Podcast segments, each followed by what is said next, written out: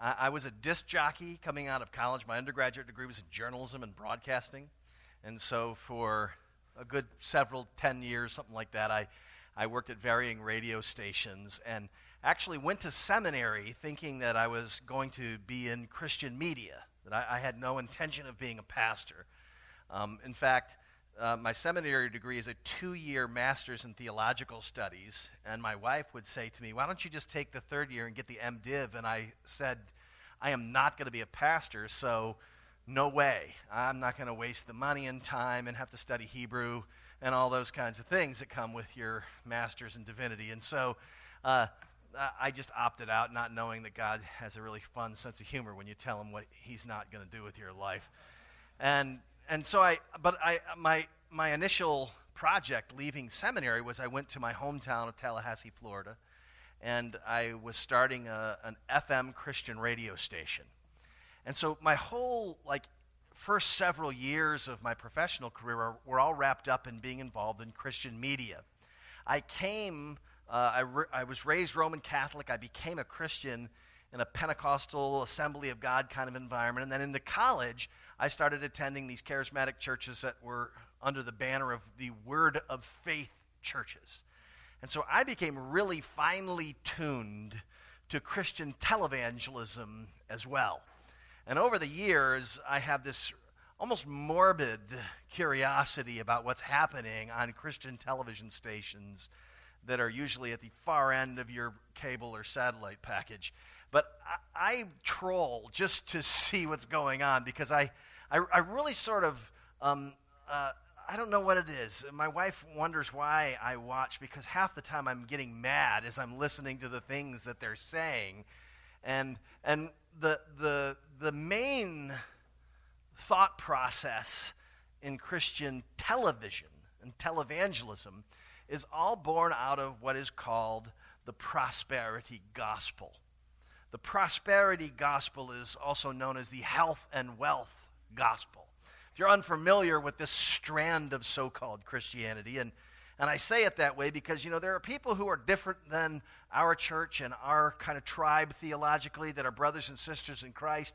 And then there are some people where you wonder if they're even in the tribe, if they're even in the family of God because their beliefs are so odd and so away and so, in, you know, and so joined inextricably to the world in which we live the health and wealth gospel is suspect at its basic level in that it lacks a solid foundation in what Jesus actually accomplished at the cross, and more importantly, what the Christian life should entail. Uh, how could, I wonder, one read the Bible about the early deaths uh, and persecution of the apostles and the earliest of Christians and the suffering they experienced? and come away thinking that Jesus' followers understood him to be saying that his purpose in coming was to make us comfortable, healthy, and wealthy. I don't know how you can read and come away with that. It's dumbfounding to me. As its name suggests, the health and wealth message generally centers around a human being's capacity to have faith in Jesus for physical healing, health, but what usually takes precedence, at least on the television, is that most of all it's about the financial blessing. That's what you're really after. You want God's blessing financially. It is my desire that you're that you prosper, even as your soul prospers. First John, third John, and you know, and it's just unbelievable the the proof texting necessary to do that. Here's the irony of it all: the the word of faith movement, the health and wealth gospel movement, which is supposedly built your ability to achieve the supernatural healing or the supernatural financial blessing are all key to your ability to exercise your faith in what they think God's word has said you should be able to have faith doing.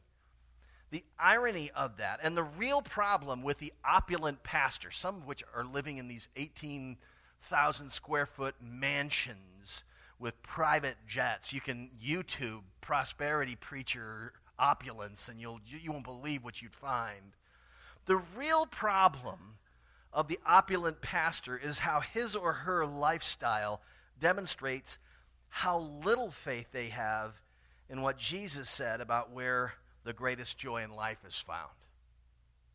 See, it's supposed to be about our faith. You know, my faith in God's word says I can be healed and I can be wealthy. But when you have, when you amass as a pastor, let alone a Christian, so much wealth and your whole world seems to be consumed by an opulent lifestyle, you're ironically demonstrating how little faith you have in what Jesus said. The Apostle Paul, when leaving the Ephesian church, and incidentally, today's reading, which we'll study from 1 Timothy, is really Paul's instruction to a young pastor who he was leaving in charge of this church. And we read about Paul's departure from the Ephesians in Acts chapter 20. And this was this was some of Paul's parting words to the church he founded and then is leaving to Timothy. He said, I coveted no one's silver or gold or apparel. You yourselves know that these hands ministered to my necessities and to those who were with me. In all things, I have shown you that by working hard in this way, we must help the weak and remember the words of the Lord Jesus, how he himself said, It is more blessed to give than receive. This can also be translated and rendered there's more joy in giving and receiving. And, and all of us who have kids at Christmas time know that this is absolutely true. When your kids are little and they give you presents, you've actually purchased the gifts your kids are giving you. So there's more joy in watching them open the presents you've given. Although it is fun to see them get excited about giving, even though they don't quite understand the cost of it yet. There is definitely, we know this from experience, there's more joy in giving and receiving. And today we're going to continue our series in the gospel in real life and look at the gospel in greed. Most people on the surface level of things would not have much problem agreeing that pastors shouldn't make millions of dollars from the offerings of a church. Some famous pastors have sidestepped this critique by saying that they made their wealth through the publishing of books that are sold nationwide. However, I can tell you that the big book contracts don't happen unless you have a big church to begin with. And this is where the rubber meets the road with rich pastors and their enablers, which is usually rich people in their church or people who want to be rich, who just say, sure, pastors should have all they need and all they want and all they crave. This is where the rubber meets the road. A gifted pastor didn't create the growth of the church or the effectiveness of the ministry that they lead and doesn't deserve a thing. And I say that as a pastor who's really grateful that you all give to provide for my family. But I don't deserve it. Our church is coming up on its seventh birthday we, we would, by some people's assessment, be hitting our stride and people are coming. You're a great community of people. I love you all. I'm so thankful to get to be the pastor of this church. And it makes sense to me why people would visit our church and go, this is a really great community of believers. I really want to be a part of this. I, it seems grace filled and gospel centered, and people just seem to really be friendly, and I enjoy being here. But I'm thankful that this place is not known as Chuck's Church. It would be a travesty. It would be something that I would be would dread. But how often is it that when you go and you, somebody's talking about the newest, coolest thing there, have you been to so and so's church? I was thinking about this the other day that, you know, say what you will about the theology of Hillsong churches, but at least very few people know who their pastor is. Some of us do. But Brian Houston has has built his church that way. He, he doesn't want it to be known as Brian Houston's church. Most of you probably don't know who Brian Houston is. Truth be told is, is that this is what's supposed to be the church. The pastor is supposed to recognize that if my church goes well, it isn't because I have superior gifts.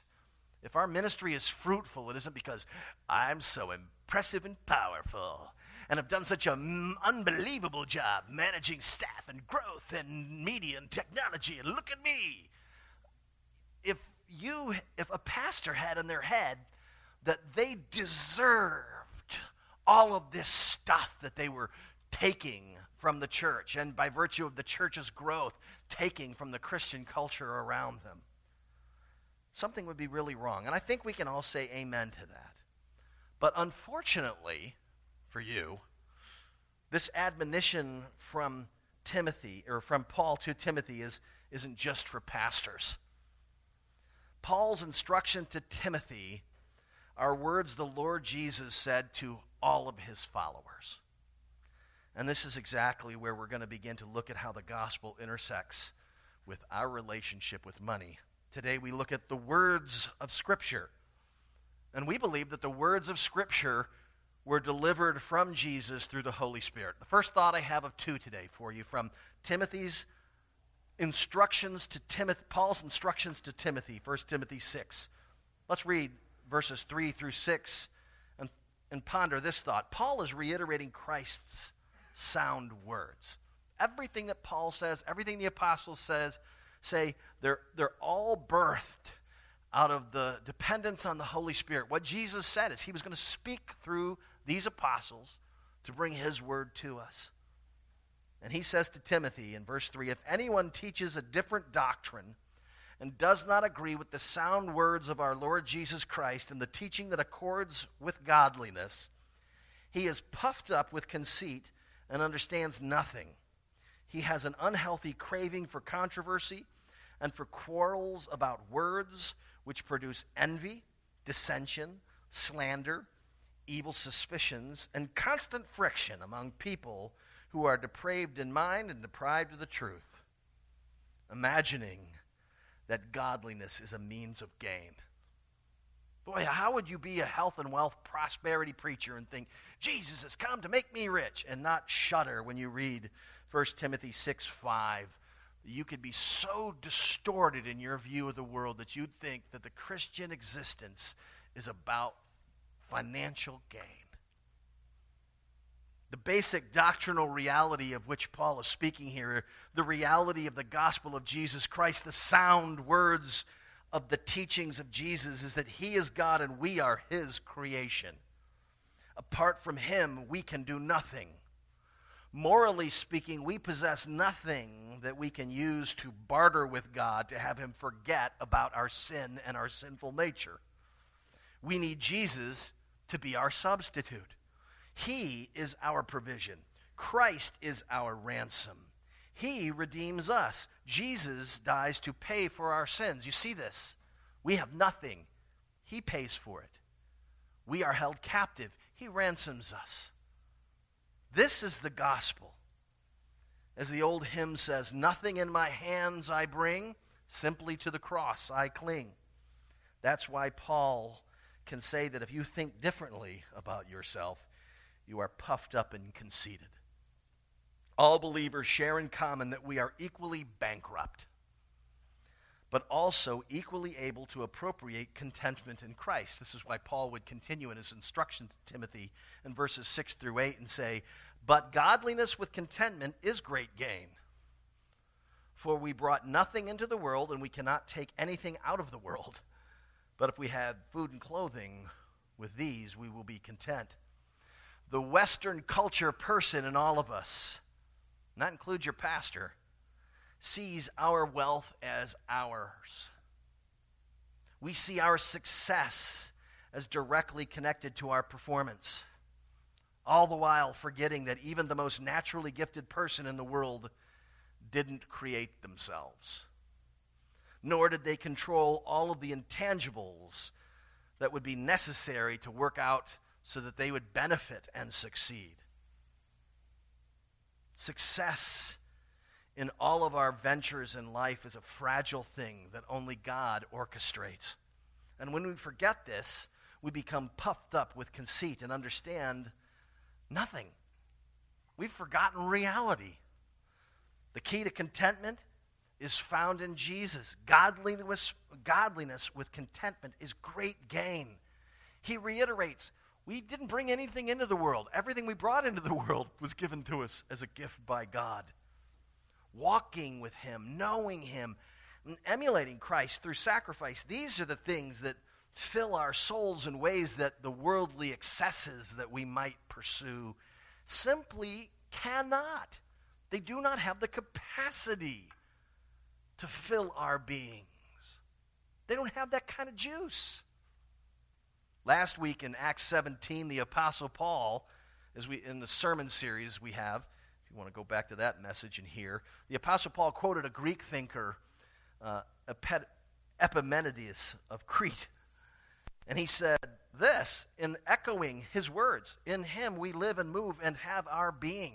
Paul was simply stating the reality of life that was evident to even the most non Christian philosophers of the Greek world. Saying these people recognize that, uh, that we can only know fullness in life when God is the one who fills our being. When we have a distorted view of the world, we think that the stuff in the world that was given to us, that has worked in our favor through no fault of our own or really no credit of our own, we forget that it's all about finding our definition of who we are in the Father. Success messes up our head, it, it distorts our world. The richest man in the world, Bill Gates, the founder of Microsoft, once famously said, Success is a lousy teacher. It seduces smart people into thinking they can't lose. This is true for the Christian. We, when given so much, it is so easy to forget that we didn't do this. This was a gift from God. Our stuff is God's. Our gifts are God's. Our being is God's. We live today because His angels protect us. I ride a motorcycle. I know that firsthand. A lot of things can go wrong on a motorcycle, but I'm believing that the Lord's protecting me. This is the, the truth of all of us. We walk through this life with God's kind, sovereign hand guiding our steps. And the Apostle Paul is saying to Timothy what Jesus said We don't live life without him. Apart from him, we can do nothing. But Paul doesn't simply reiterate the words of Christ. Paul resolves to sound a warning. And this is the second thought from our passage in 1 Timothy this morning. Verses, six, verses 9 through 10 say this But those who desire to be rich fall into temptation, into a snare, into many senseless and harmful desires that plunge people into ruin and destruction. For the love of money is a root of all kinds of evils. It is through this craving that some have wandered away from the faith and pierced themselves with many pangs.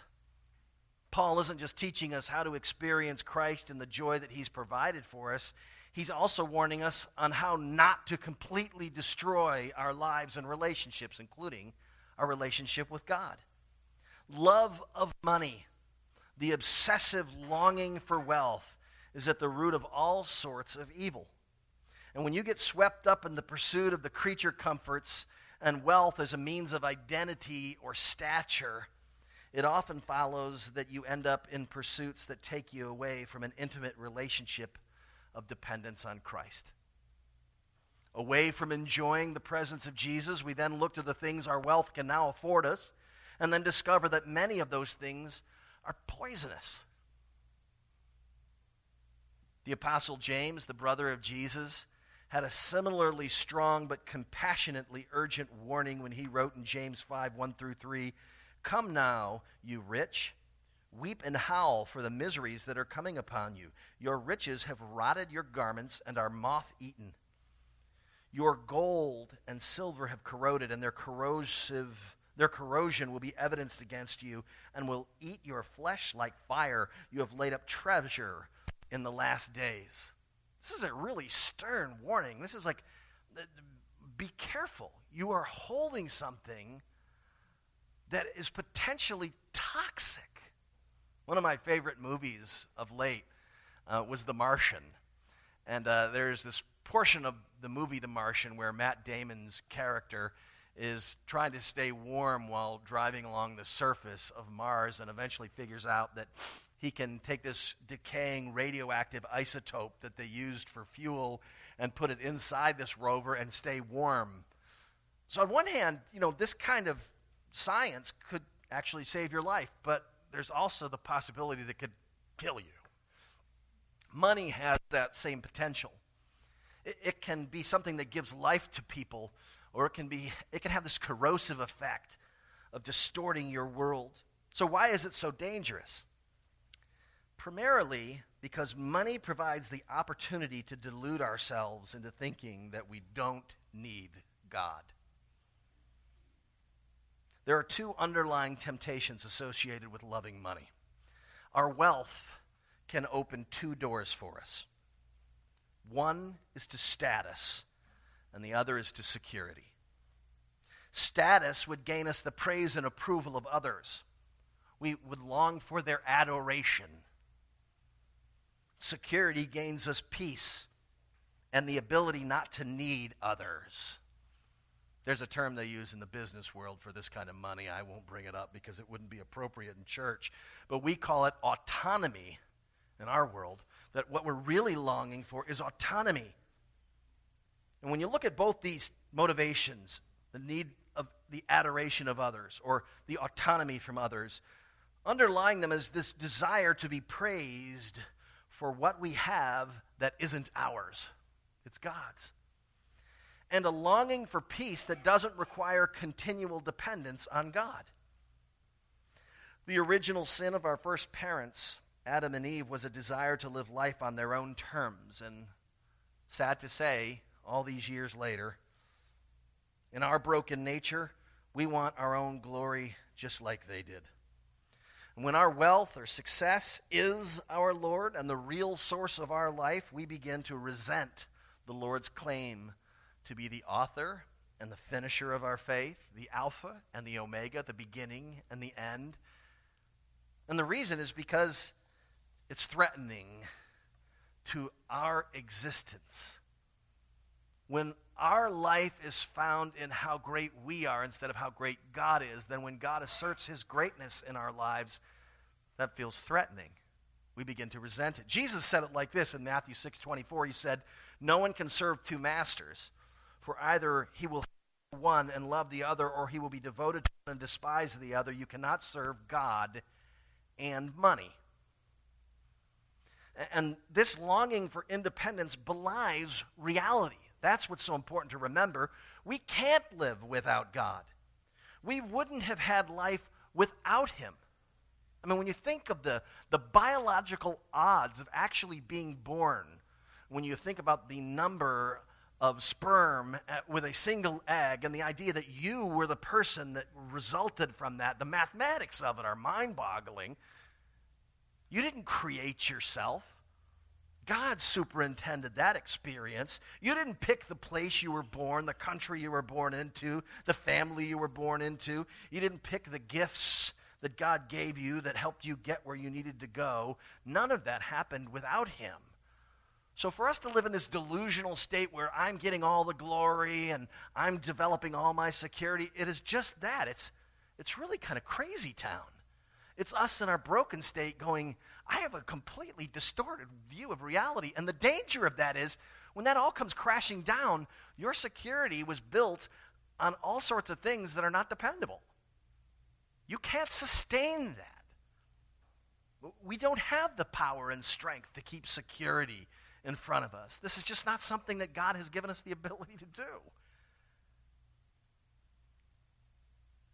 So we really are being dishonest to the core when we attempt to glom off of God's glory for our own silly sense of being adored by others and living autonomously apart from Him. So, what now? Thanks, Chuck. This has been really encouraging. Uh, I'm glad I came. Well, the apostle has words of encouragement for those of us, and I would venture to say today that most of us in the Western world would fit the category of being wealthy and rich. That includes you who think you're middle income compared to the person down the pew from you. But compared to the rest of the world, you are the rich. And here's a, a, an, an encouragement. In verses 17 through 19 of this same letter, 1 Timothy 6, Paul says, As for the rich in this present age, charge them not to be haughty, nor to set their hopes on the uncertainty of riches, but on God, who richly provides us with everything to enjoy. They are to do good, to be rich in good works, to be generous and ready to share, thus storing up treasure for themselves as a good foundation for the future, so that they may take hold of that which is truly life. See, and this is the key here. What is truly life? We are being called to set our hearts on that which can genuinely satisfy us, that which we were created to crave and need, and that is the Lord. Our hearts are the issue where we find real life. This is the issue. Because I've discovered, and I'm sure you have too, that where you are very enthusiastically getting what you need, when where you find life, you're fairly committed to that. If you're a, a gym rat and you get lots of joy from looking good and having those endorphins kicking, you're really committed to your exercise. If you're a football person like me, then you know you rearrange your entire fall schedule around Saturdays. I work on Sundays, so I miss out on the NFL. But at the same time, I'm pretty committed to it. I, I rearrange, I make sure all of my work for church is done so that Saturdays I can completely immerse myself in the joy of college football. See, when we're, when we're getting life from something, we're committed to it. And Jesus said it like this in Matthew 6 21 For where your treasure is, there your heart will also be. Today, the step of repentance is to turn our hearts over to God. For some, redirecting our treasures may play a role in redirecting our hearts. I may need to spend less on entertainment to cease looking to it for my life's joy. Perhaps your money gets spent at the mall your heart will continue to find its delight in your style or your stuff unless that money finds its way to the things God has planned for it. And this is the starting point of our repentance. And this is where the gospel intersects with greed and with our need for these things. Can we honestly say to God, Father, I need you more than anything else? My wealth is your wealth, and I'm going to spend it the way you want it spent. I'm going to find my life in you. See, if that's not true, then all the rest of this stuff is just trying to do things the Christian way or trying to apply the right principles to get more stuff, which is what you get on the televangelist message. If I can just line up everything and do everything right, I'll get what I really want out of life, which is what success and health and comfort. And Jesus is saying, What I'm interested in is your heart. I want your heart to be with me. Your treasure will naturally follow. And as a way of giving you three quick little pointers, all right, because I don't want you to leave here completely incapable of processing this, I call them the three P's. This is how you discern whether or not you are actually uh, spending your money the way God wants you to spend it. Because the Bible doesn't say this is how much money you should spend on your kids' schooling, and this is how much money you should spend on clothing, and this is how much of a mortgage you should carry. They're not specific like that. The Bible is not filled with all these specific terms. It's, it's a discerning process that gets worked out in genuine fellowship with God and others. The, the three P's that Carolyn and I have used in our lives to assess where we think we are in terms of stewarding the resources God has given us is prayer is the first one. Proverbs 1 7 says, The fear of the Lord is the beginning of knowledge, and that fools despise wisdom. So, obviously, we're going to spend time and actually say to God, My stuff's your stuff. So, what do you want? And have your way in our lives. The second P is partners. You, you have to have people in your life that you're willing to let speak into your life. Proverbs 11:14 says, "Where there is no guidance, a people falls, but in an abundance of counselors there is safety." If you never let anybody speak into your life and tell you, you you're doing something to your own detriment, the Bible would call you a fool. You need prayer, you need partners. And then the third P is patience. Proverbs 14:8 says, "The wisdom of prudent of the prudent is to discern his way." But the folly of fools is deceiving. Urgent, quick impulse buying seems contrary to Scripture. God would call us to be thoughtful people. And all of that takes part, place in the context of a soul that's finding its real life in the Master Himself. that Jesus would be the place we would look for fullness of life. So let's pray to that end, shall we, today?